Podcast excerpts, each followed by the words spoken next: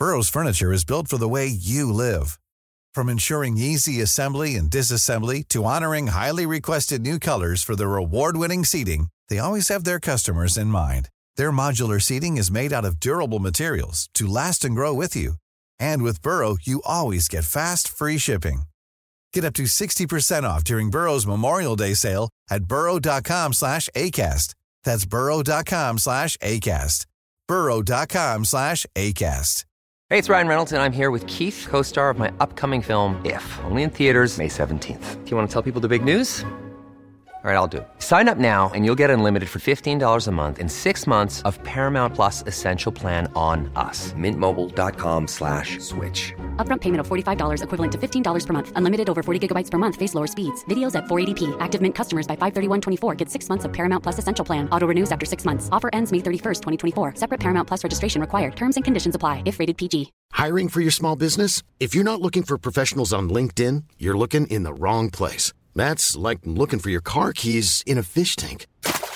LinkedIn helps you hire professionals you can't find anywhere else, even those who aren't actively searching for a new job but might be open to the perfect role. In a given month, over 70% of LinkedIn users don't even visit other leading job sites. So start looking in the right place. With LinkedIn, you can hire professionals like a professional. Post your free job on linkedin.com slash people today.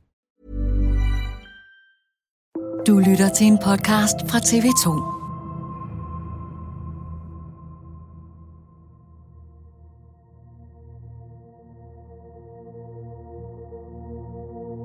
Jeg kan huske, at jeg stod i Royal Arena i efteråret 2022 og, og skulle se Gilly optræde der solo, og jeg var faktisk virkelig nervøs på hans vegne. Altså, jeg havde set ham året inden til Øresound være plørefuld på scenen og fuck et helt show op, og nu skulle han ene mand klare Royal Arena. Altså, det kan godt være, at Gilly har over 1 milliard streams og er Danmarks største kunstner, men Royal Arena alene var alligevel et nyt niveau for ham som liveartist, og så betrådte han scenen til Orale, hans signatursang. Og fra første sekund var det bare tydeligt, at der var intet at være nervøs for.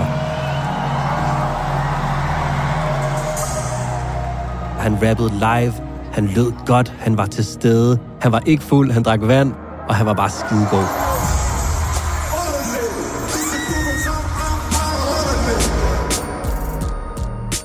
Den koncert var på mange måder en form for generalprøve for Orange Scene. Han viste alle, at han kan.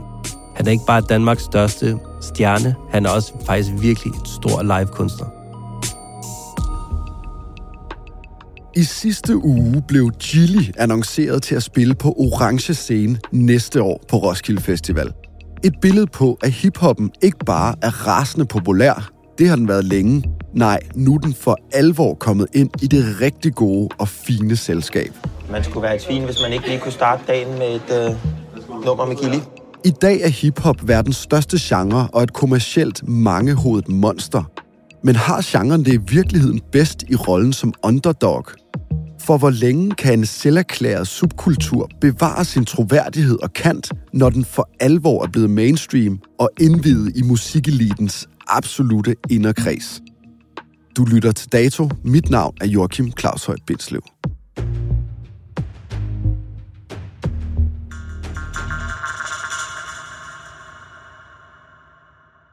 Velkommen til, Christian Karl. Du er musikredaktør på Sound Venue. Hvordan mærker du selv, at hiphop har ændret sig i forhold til den status, det har?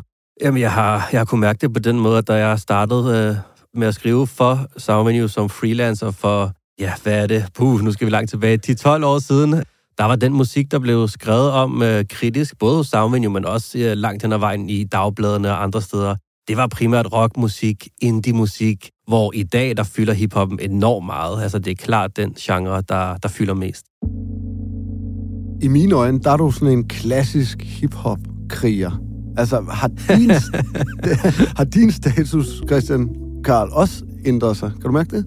Altså, jeg har i hvert fald været heldig på den måde, at det, som var en meget næsten lidt nørdet, usej subkultur, da jeg startede med at dyrke det, er blevet hele Danmarks popmusik. Det er lidt ligesom at, at være en del af en startup, ikke? At være nummer to eller tre i en startup, og nu er det Apple.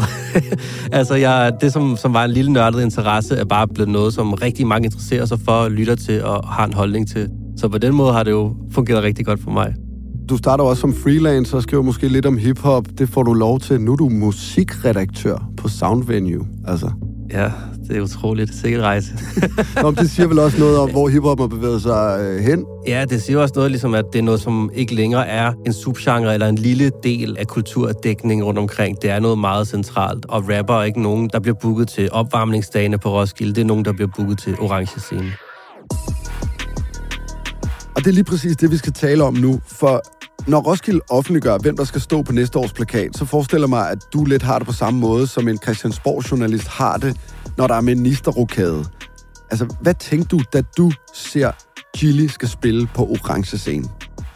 Jamen, ja, du har selv lige sagt ordet. Jeg tænkte endelig. Jeg tænkte, øh, det var godt nok på tide, men godt, at de endelig fik det gjort. Godt, at den endelig får den anerkendelse. Det har lidt været ligesom den der saga, hvor øh, Leonardo DiCaprio ikke fik sin Oscar, og ingen kunne forstå, hvad går der galt her, ikke? Eller sådan, fordi du har ligesom den her kunstner, der er ikke bare Danmarks største rapper, men som er Danmarks største popstjerne. Og som ikke bare er det en sommer eller et år, men som er det i over et årti. Du har manden, der ikke bare er den mest populære, men som er den, der bringer nye genrer til Danmark, som er fremadsynet, og som ligesom skaber nye lyde, som de andre så efterligner. Du har en first mover, en superstjerne, en mand, der har præget dansk musik de sidste 10 år mere end nogen anden. Hvordan har han ikke kunne være booket til Roskilde Festival? Det har jo været mysteriet. Hvad er så forklaringen på, at den største kanon af dem alle sammen ikke har fået lov til det? Jeg tror dybest set, at Roskilde Festival gerne ville være med på Chili Expressen. Han bliver booket på et meget tidligt stadie med, med gruppen uh, Molotov Movement, som man har med tre andre rappere dengang, til at spille i opvarmningsdagene. Så de er altså med her i starten. Vi er på toppen, vi er på skejsen. Men så er det som om, at Gilly bliver for stor for hurtigt. Han bliver en kæmpe stjerne på rekordtid, og på en eller anden måde, så er Roskilde lidt for mastodontisk, lidt for stor en organisation til, at de kan følge med, så de giver ligesom ikke Gilly den scene, som jeg mener, han havde fortjent noget før. Der er jo flere store danske rap-hip-hop-navne, der har spillet Orange. LOC, Malte Coin, Suspekt. I år var det så Casey. Hvorfor er lige det her et stort vendepunkt, synes du, med Chili? Jamen, der er jo nogle flere ting i det spørgsmål. Altså, helt grundlæggende kan man sige, at øh, der sker en kæmpe stor udvikling på den danske hip-hop-scene i starten af 10'erne. Der kommer en ny generation af rapper ind, hvor Casey, der spillede på Orange Scene i år, er en del af det, og hvor Gilly er bannerføreren. Han er lederen af den her nye bølge af danske rapper, der gør genren til Danmarks største genre i 10'erne. Så man har måske førhen fra Roskilde side af booket den generation før, som var Suspekt, som var Mac Coin, som var LOC. Men det er sådan den her nye generation, der for alvor tager hiphop til et nyt niveau. Der har man altså ikke været med. Der har man ikke formået at booke dem, indtil at øh, Casey så blev booket i sommer til at blive den første repræsentant fra den nye hiphop-generation til at spille på orange scene.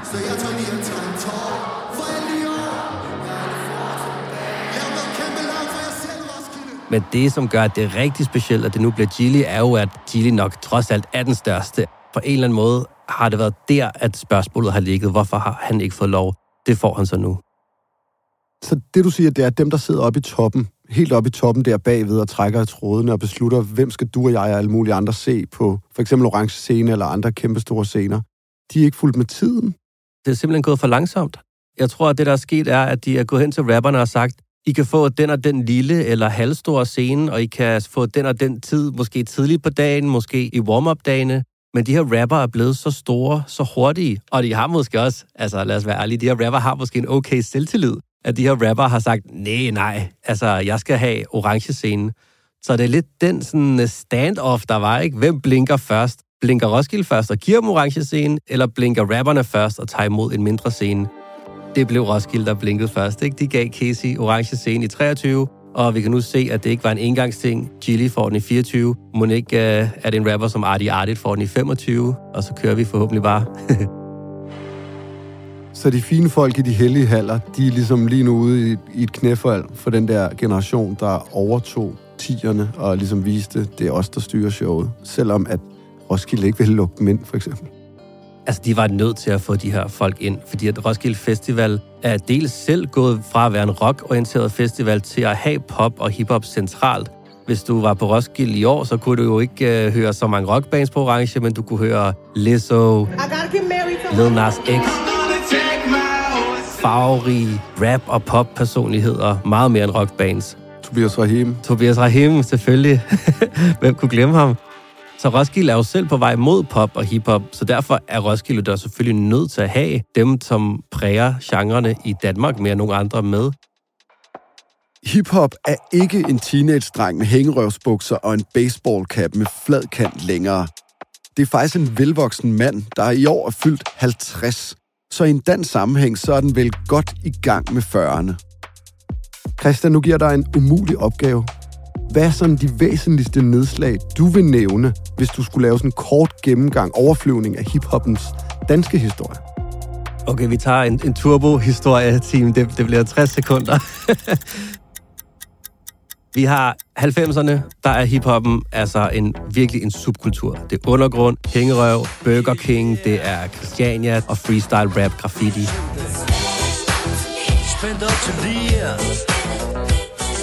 Så har vi nullerne.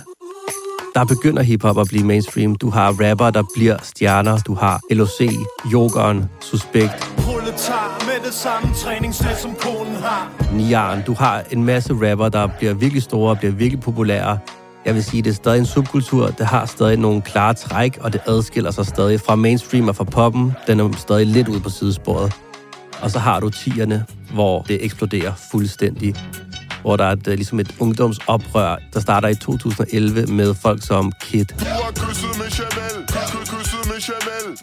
med Gilly, med Casey, med ukendt kunstnere.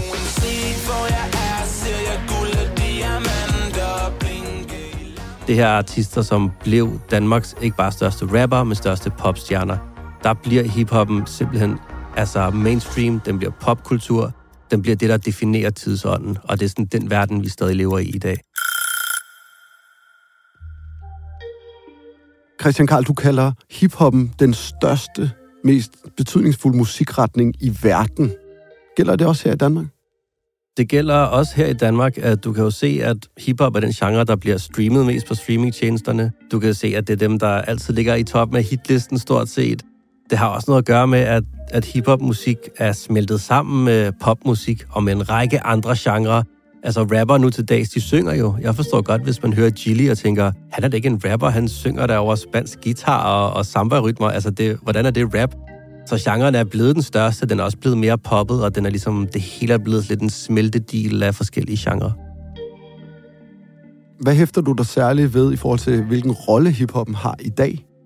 Jeg tror, med den hiphop-generation, der, der brød igennem i starten af 10'erne, og som stadig er den definerende i dag, der synes jeg også, det er vigtigt at bide mærke i, at mange af de artister er folk, der kommer fra udsatte områder af Danmark. Det er folk, der kommer med nogle fortællinger, som man måske ikke lige hører til hverdag. Der er mange, der kommer fra en minoritetsbaggrund.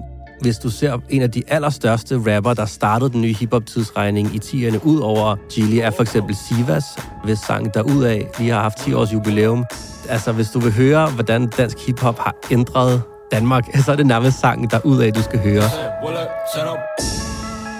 Det er et nyt slangsprog, det er en ny måde at tale på, det er en masse nye mennesker og nye fortællinger, der kommer ind i hiphoppen. Altså Sivas har jo nærmest åbnet hele Danmarks øjne for, hvordan man taler i nogle miljøer af Danmark, de slet ikke kendt til. Det er sådan nogle af de ting, som hiphoppen kan, øh, og som, som jeg synes har været noget af det mest øh, fascinerende ved, ved, ligesom ved genrens succes fremfart siden 2010 og fremad.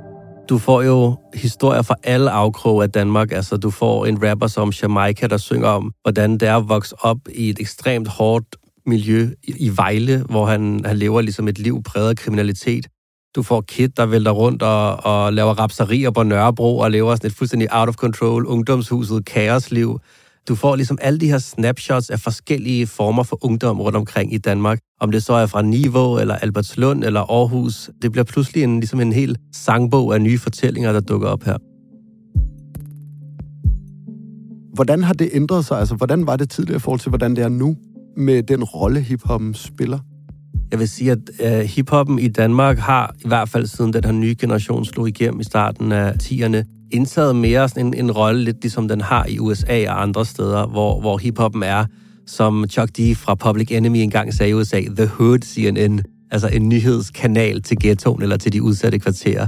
Den rolle havde hiphop jo ikke så meget før. Der var lidt mere en anden rap-stil, en anden attitude, der prægede nullerne. Der var det meget støderen. Det handlede om, altså det var støder-rap, det handlede om at drikke sig stiv, og der var en anden energi og nogle andre fortællinger. Hvor i løbet af, af 10'erne og frem til nu, så begynder det ligesom mere at, at handle om de her flere kulturelle miljøer, om steder, hvor folk taler et helt andet slangsprog og, og har nogle andre skæbner. Det bliver ligesom den her nyhedskanal fra de udsatte kvarterer på en måde, som det ikke var før. Hvad er der eksempler i år på, at hiphoppen ligesom er kommet ind nogle steder, hvor det var utænkeligt for nogle år tilbage, altså nedbrudt nogle mure? Jeg tror, at hiphoppen har ligesom gået sin sejrsgang først gennem internettet, overtaget YouTube, overtaget streamingtjenesterne, og derfra har institutionerne ligesom været nødt til at anerkende hiphoppens centrale kulturelle rolle. Altså du har jo først øh, i, i år har du så, så nogle milepæle, som for eksempel, at Casey bliver booket til orange scene, at en rapper som Artie Artit vinder på 3 guld. Længe leve Artie fucking Artie, at Suspekt kan sælge parken ud, Danmarks nationalstadion. Altså, du har de her momenter, som viser ret utvetydigt, hvad genrens status er den dag i dag. Hvad er der egentlig tilbage for hiphoppen, ligesom at nedlægge af bastioner, som har været et land, de kunne komme ind i? Ja, nu har Gilly jo fået orange scene, så, så hvad, hvad skal vi lige præcis brokke os over nu? Det er jo det, som er det sjove for alle subkulturer, at når de vinder det hele, ikke? når de sejrer sig selv ihjel, eller ligesom når til tops, hvad gør man så? Og det er det, der bliver spændende at, at se nu. For en kunstner som Gilly, så har, har ligesom vejen frem for ham altid været at forny sig og skabe nye sange med nye indflydelser. Han har jo været på toppen i, i over 10 år, og det har han gjort ved at nærmest hver sommer, så har han importeret en ny musikretning fra et nyt kontinent, som han præsenterede Danmark for. Så jeg vil sige, så længe genren bliver ved med at forny sig, og bliver ved med at holde sig bevægelse, så, så tror jeg, at den vil, vil holde sig relevant. Men altså, der er jo ingen tvivl om, at man ikke kan være ung for evigt, og, og hiphoppen kan ikke være en ungdommelig, rebelsk subkultur for evigt. På et tidspunkt bliver den voksen, og så, så bliver den jo også erstattet som ungdomskultur af noget andet en dag. Sådan en som Chili, den største af de største herhjemme på rigtig mange parametre. Han kan ikke længere pege på Roskilde og på Orange og sige, de vil ikke lukke os ind, de vil ikke lade os fyre den af der foran hele Danmark. Nu er han der jo lige om lidt næste sommer. Hvad er faren ved det? At han er derinde nu i det gode selskab? Helt god. ja, ja, men øh, det, det farlige er jo altid, at, øh, at man er ung og farlig og interessant, så længe man bliver holdt udenfor. Altså, det er jo også en del af det men så er man ligesom en, en rebel med en salig sag at kæmpe for, og så snart man er det etableret, så er man jo snart øh, slagerkunstner, der står og spiller de samme sange på scenen år efter år. Men jeg tror, det er en naturlig udvikling, og jeg tror ligesom, det er det, som mange artister gennemlever. Man kan jo bare se, at rockmusikken er jo gået fra at være subkultur til at være ungdomsoprørsmusik, til at være etableret farmusik. Så må ikke, at det går samme vej for hiphoppen, at vi måske om 10-20 år, så ser vi ligesom rappere spille deres gamle katalog på scenen, ligesom vi i årtier har, har hørt uh, Dylan og så videre komme tilbage til orange scenen. Og sikkert om, om 10 år eller 20 år, eller måske allerede inden da, så er der nogen, der siger, ej, hvorfor skal vi hele tiden bare have de samme rapper? Gillian har spillet Orange 10 gange. Book dog noget nyt. Så på den måde, så er det jo bare evig øh, død og genfødsel og fornyelse, som er alle musikers lod. Er det her på en eller anden måde også en øh, forbandelse for sådan en som Gilly? Nu kan han ikke komme længere op. Nu fik han den der præmie orange. Ja, altså man kan jo sige, at han har jo ikke øh, spillet i parken endnu, som suspekt gjorde i år, ikke? Og, og det er lidt sjovt, det der er sket med parken. Det er som om, at Minds of 99 spillede i, i parken og skabte det her kæmpe moment. Nu har, har de annonceret flere Parken-koncerter i rap næste år, så det er som om, at det er blevet lidt et nyt trofæ for danske musikere at gå efter at, at kunne spille i Parken i Danmarks nationalstadion. Så det vil man i hvert fald altid have som gylden øh, sidste ligesom, karrierestempling, man gjorde det. Hvad sker der, når subkultur bliver det store, bliver mainstream? Ikke er subkultur længere. Altså når de der outsider lige pludselig er insiderne over dem alle. Jamen, man kan jo, hvis, uden at gå helt øh, for meget kulturkritisk til værk, så kan man jo sige, at det er den evige cyklus, hvor det etablerede system formår at opsluge den rebelske subkultur, og på en eller anden måde gør den til en del af maskinen. Ikke? Altså, bæstet sluger subkulturen, og det hele bliver det samme. Så jeg tror ligesom, at det er jo ligesom den måde, at musikbranchen har virket på. Musikbranchen er jo bare enormt god til at tage rebelsk attitude, oprørsk energi, øh, nyskabende strømninger, og på en eller anden måde gøre det til et produkt, der kan sælges, og så i sidste ende gøre det til mainstream. Så jeg tror, at, øh, at det er sådan en evig cyklus. Ikke? Altså, jeg tror, at, at der er helt klart noget, der går tabt, når noget bliver mainstream på den måde. Når noget ligesom er det etableret, så fordrer det jo nærmest, at der skal komme en udfordrer en dag. en ny, ung, vred eller i hvert fald oprørsk bølge, der gør op med det etablerede. Hvad er det, der går tabt? Ja, det er jo et godt spørgsmål. Det er vel uh, ungdommen, det er vel oprøret, det er vel det farlige, det nye. Når man er det etableret, når man er det, som konsensus er af det populære, så er man jo automatisk fjendebilledet for den næste nye generation, ikke? Det er jo et langt uh, forældreopgør til evig tid. Der er ikke nogen, der gider lytte til det, deres forældre lytter til. Så jeg tænker, det, det er jo uundgåeligt i sidste ende. Hvordan har han det med, at nu orange scene, det er ligesom hans lige om lidt? Tror du? Hvis jeg skulle gætte, så tror jeg, at han ville nok sige, at han var ligeglad, fordi han ikke har brug for validering udefra, vil jeg gætte på. Men dybest set må det da være en, en fantastisk anerkendelse. Altså, der findes ikke mange større anerkendelser i dansk musik, end at Roskilde Festival giver dig den største scene. Og jeg kan forstå, at Gilly han ikke får den her tidlige tid på dagen, jo, som rapperne var meget modstander af. Gilly får altså en nattetid, prime time på den største scene. Må ikke, der er en del af ham, som er ret godt tilfreds med det. Kommer du til at stå der med en uh, kuffert fyldt med iskolde bajer? det gør jeg helt sikkert. Jeg ved ikke, om det bliver, om det måske bliver et lille glas champagne, men, men jeg skal det helt sikkert se det. Christian Karl, tusind tak, fordi du kom. Selv tak, det var en fornøjelse. Dagens program er tilrettelagt af Mathias Bundgaard og Nikolaj Kyd Hansen. Ida Skjerk står for lyddesign. Astrid Louise Jensen er redaktør. Og jeg hedder Joachim Claushøj Bindslev.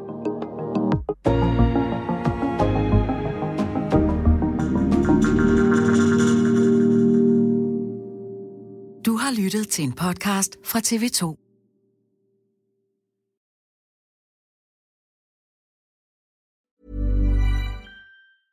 Planning for your next trip? Elevate your travel style with Quince. Quince has all the jet setting essentials you'll want for your next getaway, like European linen, premium luggage options, buttery soft Italian leather bags, and so much more. And is all priced at 50 to 80% less than similar brands. Plus, Quince only works with factories that use safe and ethical manufacturing practices. Pack your bags with high-quality essentials you'll be wearing for vacations to come with Quince. Go to quince.com/pack for free shipping and 365-day returns.